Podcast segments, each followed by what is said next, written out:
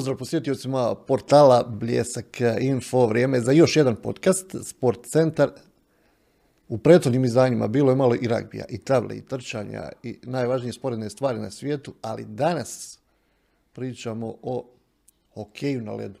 Znači, ako niste dobro čuli, pričamo o hokeju na ledu i preko puta mene ovdje je momak koji se bavi tim sportom, koji vuče korijene naravno iz Mostara, Luka Bodiroga. Luka, dobar ti dan i dobro došao u podcast Sport Centar. Hvala, hvala vam na pozivu.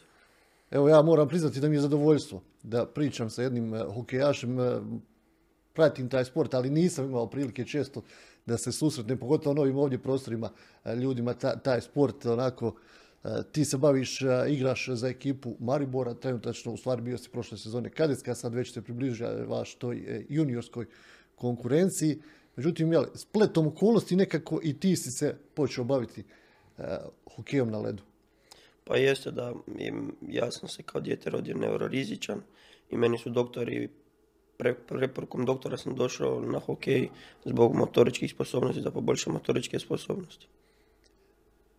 I onda je lagano krenulo to, koliko si već imao tu neke 3-4 godine kad si, jel, kad si prvi put ono, stao na led klizaljke, kad si obukao. prvi put na led sam stao sa četiri godine i cijelu sezonu sam se samo učio klizati i želio bih pozdraviti mog predsjednika prvog kluba Duška Janjatovića.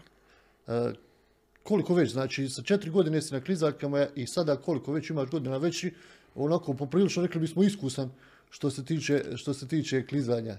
Pa jeste, evo već 12. sezona je iza mene, pa mo- mogu bi priznati jedna od najtežih sezona do sada. Član si kluba Maribora. Za one koji ne znaju, imate čitavu jednu postavu igrača koji su sa ovih prostora, rekli bismo bosansko-hercegovačku postavu. Pa jeste da došli su još dvojica prijatelja iz e, Sarajeva i onda smo oformili trio, nap- napadački trio i jako dobro nam išlo ove sezone. U kojim se igračima radi, je li i trener također, mislim da, da Pa, vuče? trener vuče bosanske korijene, Denis Kadić, po- pozdravljamo ga ovim putem. I dvojica prijatelja iz postaje su bili Adi Drnda i Tarik Mrkva. Oni su također onako relativno, relativno iskusna i- imena što se tiče hokeja u, u Bosni i Hercegovini. Čini se da, da dobro sarađujete što se tiče rezultata, kako ste zadovoljni? Pa, odlično smo surađivali, na prvu smo si već kliknuli, ono, kako se, dobro smo se uigrali odmah, kontali smo se, nije bilo problema. Za one koji ne znaju, šta ćemo reći, kakav je hokej kao sport? Mnogi će reći onako na prvu da, da je pregrub, da, da ga ono, pamte po tim nekim tučnjavama i svemu tome. Međutim, šta bi ti rekao, kakav je hokej na ledu sport? Pa hokej na ledu je vrlo dinamičan sport. Nekad se dogodi da je grub, ali imaš opremu, štitite. I ono, naučiš se primiti udarac. Nije toliko problem sad kad si naviknut na to. A Šta, je- šta je najvažnije za, za vas, za vas hokejaša, osim naravno e, fizičke spreme? Ja, jako morate biti i, i, i uigrani. Oni koji ne znaju, jel, imate, imate postave, e, za trenutak ste na ledu, upada drugi igrač, upada, mijenja se kompletna, kompletna postava. Pa jeste da igraš, postava traje 40 do 45 sekundi, ko si na ledu daješ sve od sebe 100%, onda izađeš na 2-3 minute, odmoriš se i odmah opet dalje ide, tako i u krug se vrti. Igra se tri trećine po 20 minuta. Ali moraš biti maksimalno fokusiran e, svih ono 60 ili nešto više minuta ako su, ako su produžeci, bez obzira koliko si na ledu. Jel? Pa jeste, tako je naravno. I uvijek daješ sve od sebe, daješ zadnji atom snage koji imaš za ekipu i to. Kako je tekla tvoja, tvoja karijera kad si, kad si počeo, jel, kad, kad si već odlučio da ćeš se baviti hokejom na ledu? Ja sam počeo u klubu KHL Mladost i tamo sam trenirao sam kod njih sam bio 10 godina i spletom okolnosti u hrvatskom hokeju se savez nije ništa odobren jednu ligu da se igra. Dobili smo poziv iz Maribora koji smo prihvatili i nikad nisam požalio na tome da, sam pri, ono, da nisam odbio poziv i sad sam tu gdje jesam. Također igraš i za kadetsku reprezentaciju Hrvatske. E, obično je ovaj period, četvrti i peti mjesec, to su turniri, odnosno e, svjetska prvenstva koja se igraju, sad zavisi od divizije do divizije, ali tako. Kako su tvoje iskustva reprezentativna? E, mi smo u decembru prošle godine smo trebali igrati svjetsko prvenstvo do 20 godina u Beogradu, ali zbog korone se to odgodilo.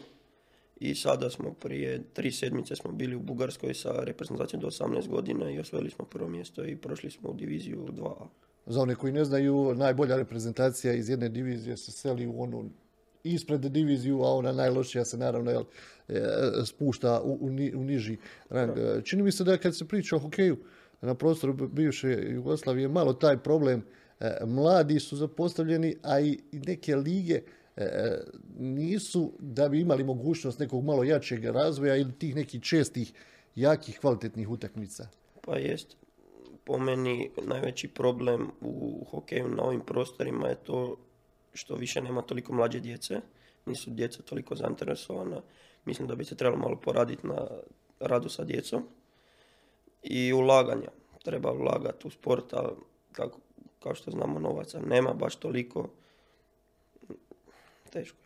Evo kad pričamo o hokeju na ledu, e, je li to, evo, spomenuo se ta ulaganja u u sport, e, je li hokej na ledu skup sport, e, oprema, koliko, koliko ne znam, se mora ta oprema obnavljati, održavati, kako to funkcioniše u stvari kod vas? Pa, hokej je dosta skup sport. Klizaljke se mijenjaju po svake dvije sezone, palice sada sve više i više se mijenjaju, brže pucaju. I ovim putem se želim zahvaliti mom tati kojem je najveća potpora u ovom svemu i pod, podupire sve što radim u sportu. E, Kad spomenuo te palice, često se ovaj, može vidjeti na utakmicama hokeja da, da, da ovaj, e, se stavlja onaj sloj preko dole ove zadnje, zadnjeg dijela palice, sad kako vi to već zovete. Šta, je- šta je to bitno? Imam neki osjećaj isto kao kod tenisa, ne znam, teniseri da, da traže neki određeni špan, da se rekete prave. Očito i vi imate ne- neke svoje. Pa jeste, to je zbog toga stavlja se to da ima grip na palici, da ne bježi pak sa palice i on, da se pak zaljepi na palicu, kad, da ne bježi pak toliko često. A, tehnika je također ja- jako važna i osim naravno jel, kontrole paka, Pa jeste, naravno, ali to sam shvatio čim sam, što više sam stariji, da više tehnika nije toliko bitna, više ono sada mind games, sa glavom se igra i ono kad ti dobiješ pakao i znaš naprijed šta trebaš napraviti s tim pakom. ali dobro, kažu jel, taj pak ide strahovito velikom brzinom. Pa jeste, pak je brži od igrača i on brza igra užasno.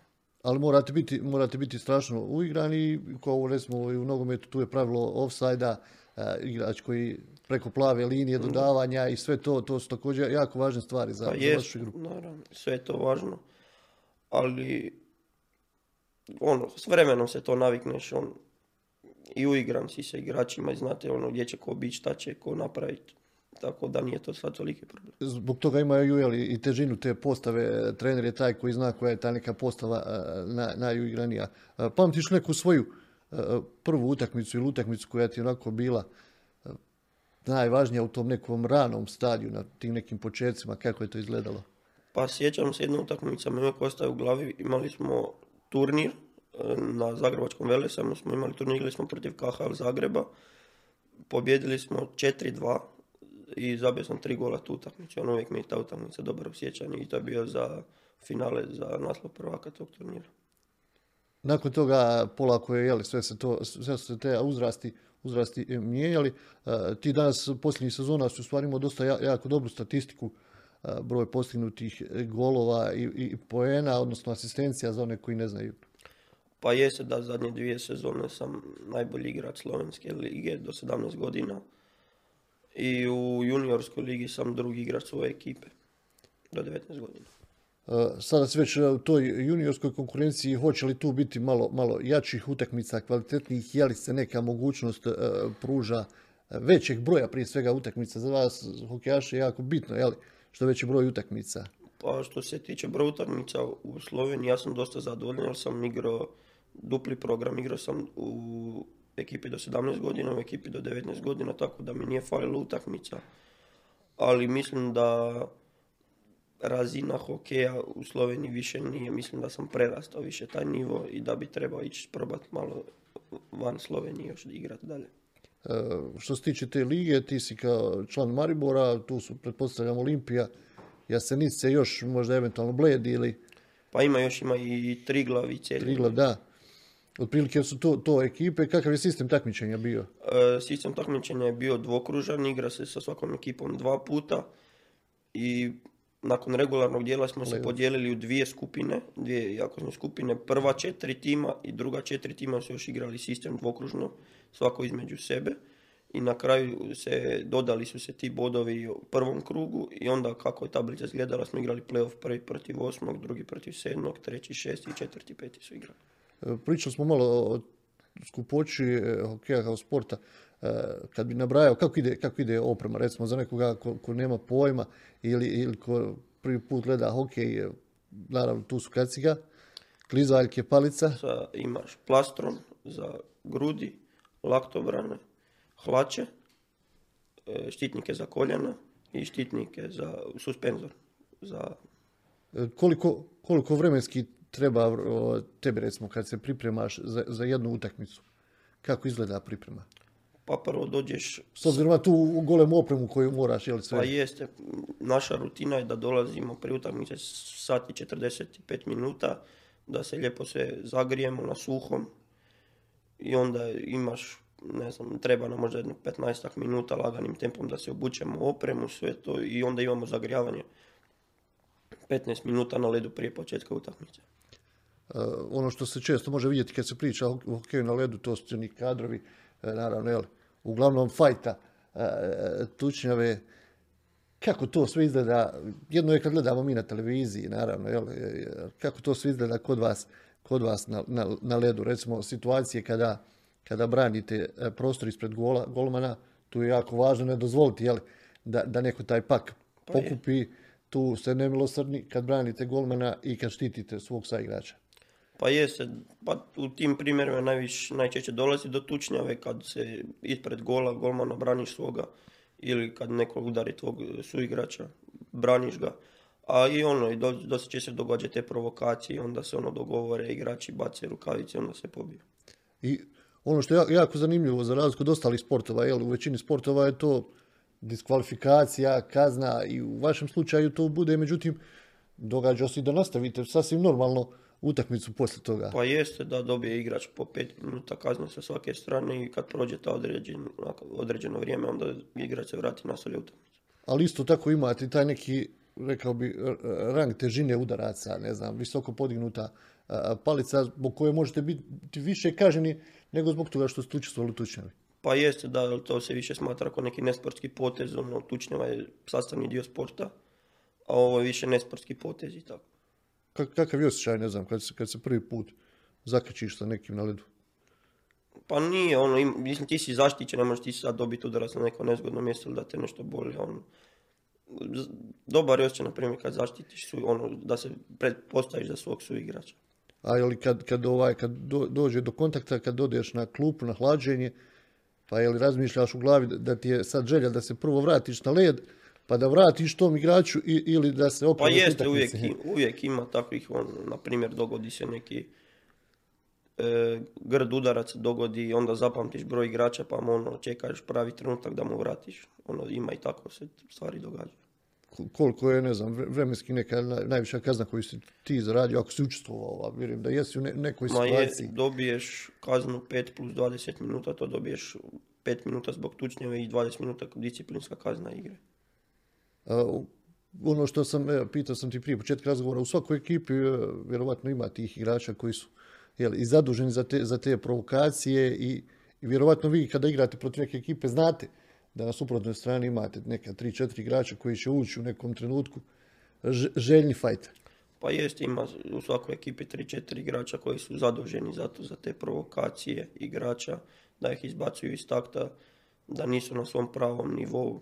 Ima takvih stvari i mislim da je toga najviše u tim profesionalnim ligama, da su to te postave koji ulaze da se ovi glavni igrači odmore.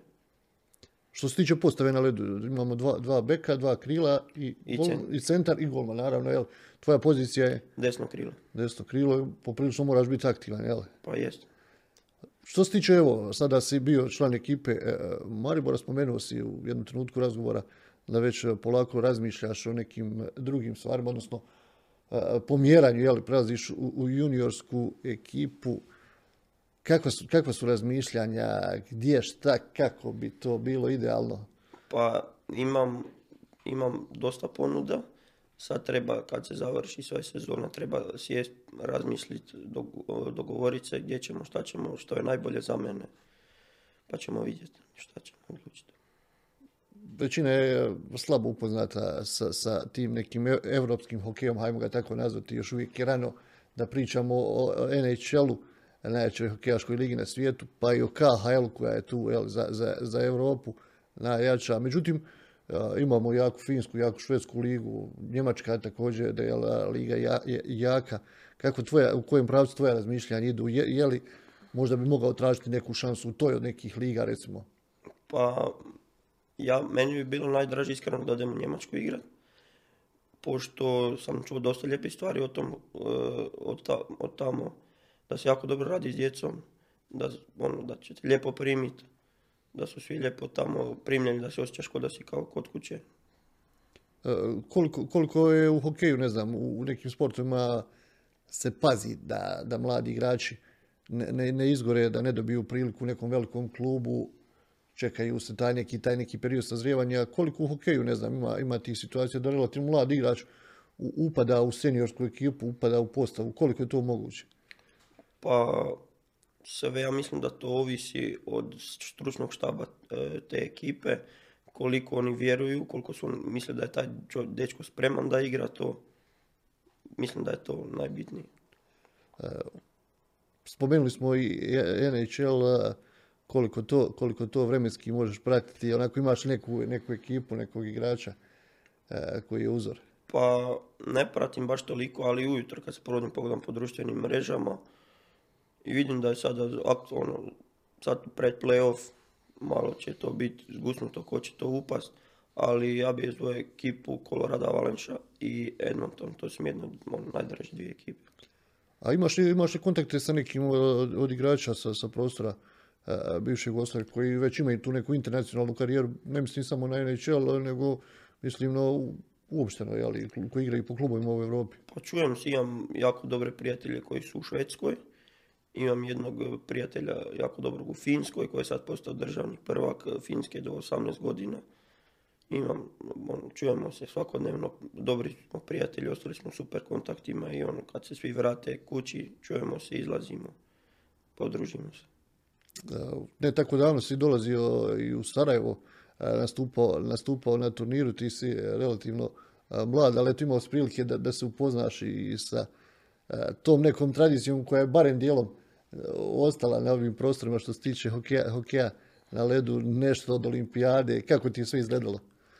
Pa, kao prvo, imali smo dvije prijateljske utakmice sa reprezentacijom do 20 godina protiv reprezentacije Bosne i Hercegovine. Bili smo jako lijepo primljeni, bila je lijepa atmosfera je bila tamo. Ljudi su jako pristupačni, pozdravili smo se sa svima. I uvijek ono, naj, uvijek smo mi, svi smo mi prijatelji tamo na tom ledu, ono, kad se nagoravali, to uvijek poslije utakmice sportski pozdrav on, pozdravimo se sa svima. To je ono možda i najvažnije i najzanimljivije, ne znam, 60 minuta žestokog tempa, ali onda, onda na kraju ovaj, se svi pozdravljate i jako važno vam je koliko je golman posla odradio. Pa jeste, to sada u starim kategorijama je, naj, mislim, golman si gore, golman je 50% ekipe, kakav je gol, kako golman diše, diše cijela ekipa.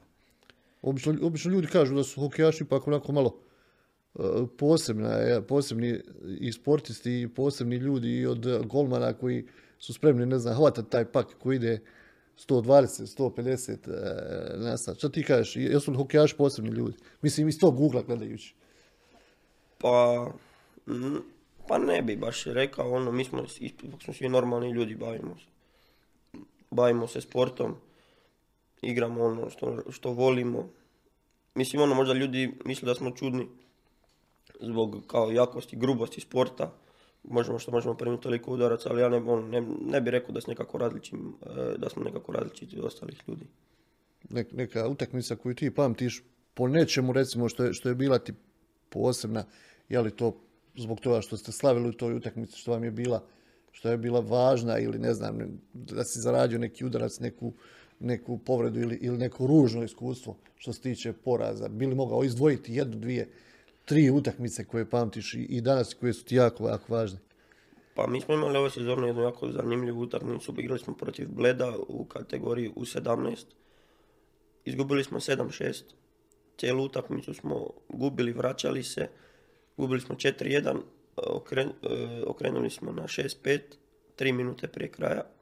I zadnje dvije minute nam se do, on, izgubili smo. 7-6 smo izgubili na kraju. Ono, I taj poraz me onako još mi dalje malo boli. Ono, sjećam neka također utakmica u kojoj si ti odigrao na najboljem mogućem nivou, ne znam, imao najviše poena, jel, postigao više golova, asistencija. Pa i na toj utakmici sam imao šest gola, sam imao tri gola i tri asistencija, a je bila još jedna utakmica ove sezone protiv Triglava. Povedali smo 5-3, zabio sam četiri gola i jednu asistenciju sam imao. Kako, kako držiš taj visok nivo forme, e, naravno osim treninga, osim treninga na ledu, je li imate neki neki svoj način priprema kada niste na ledu, je li to u toku dana ili... Pa prije svakog treninga imamo to suho zagrijavanje i imamo u našoj dvorani imamo naš fitness i idemo svaki put poslije treninga na ledu imamo fitness sat vremena sa našim trenerom i to nam ono vrlo puno nam pomaže. Kad pričamo već, već o, o hokeju na ledu i tim i dobrim utakmicama, recimo je li bilo nekih težih e, povreda do sada, nekih udaraca koji su bili nezgodni? Pa imao sam prošle sezone, sam imao povredu ramena i tri mjeseca nisam mogao ništa, trebao sam ići na rehabilitaciju i sve, ali sad je sve u redu, hvala Bogu. Kako si izdržao u tom periodu bez igranja utakmice? Pa to je već bilo pred kraj sezone. Tamo negdje treći mjesec je bio, već je bio tamo pred kraj sezone, pa nisam toliko utakmica propustio. Ono više preko tamo peti, šesti mjesec sam se oporavljao, pa nije više bilo utakmica.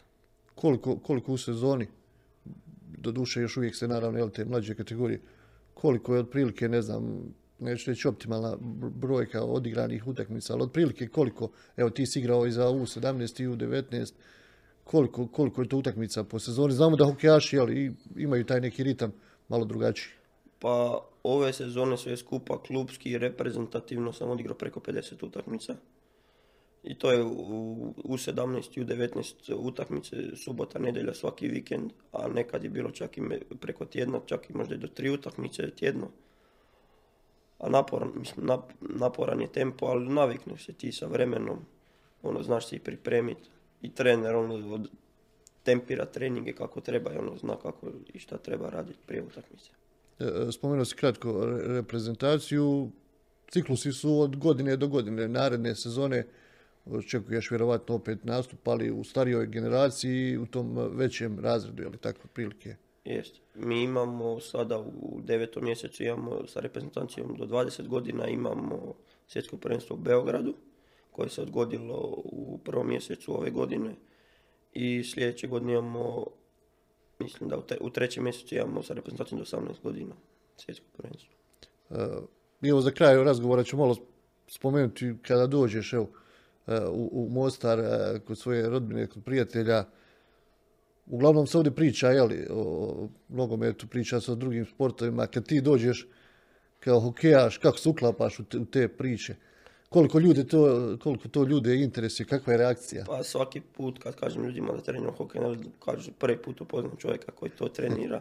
Ljudi su on uvijek začuđeni da to trenira, jer on uvijek kažu grup sport, men, ja volim to, meni to ono, moja ljubav prva, ne znam, možda bi, mislim najsretniji bi bio kad bi otvorili neko klizalište ovdje da bi mogao pokazati ljudima, naučiti ih malo o hokeju, naučiti ih klizati. Mislim da bi ovdje bila to jako lijepa atrakcija. E, za one koji ne znaju, e, klizanje je jako, i hokej naravno, je specifičan sport i zbog tih nekih stvari, evo mi smo spomenuli to malo i u razgovor sa tvojim ocem, e, ti si se iz tih nekih zdravstvenih razloga odlučio baviti hokejom, a također jako bitno su te neke stvari na visini led, e, so, jako bi bilo dobro za djecu koja, koja imaju problema sa brohitisom, sa tim, sa tim stvarima.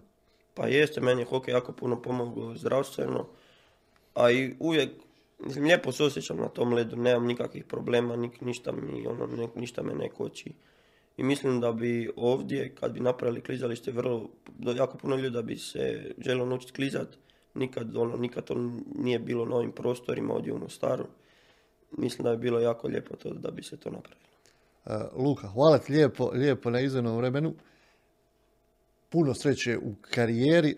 Vidjet ćemo kako će se stvari razvijati. Bit ćemo opet u nekom, evo, sad smo se upoznali, bit ćemo u nekom kontaktu, pratit ćemo, nadamo se da, da će sve ići onako kako si planirao, da ćeš uspjeti pronaći u nekom narednom periodu i neki jači klub i da, kako se to kaže, da ćete zdravlje poslužiti i da nećeš imati problema sa povredama.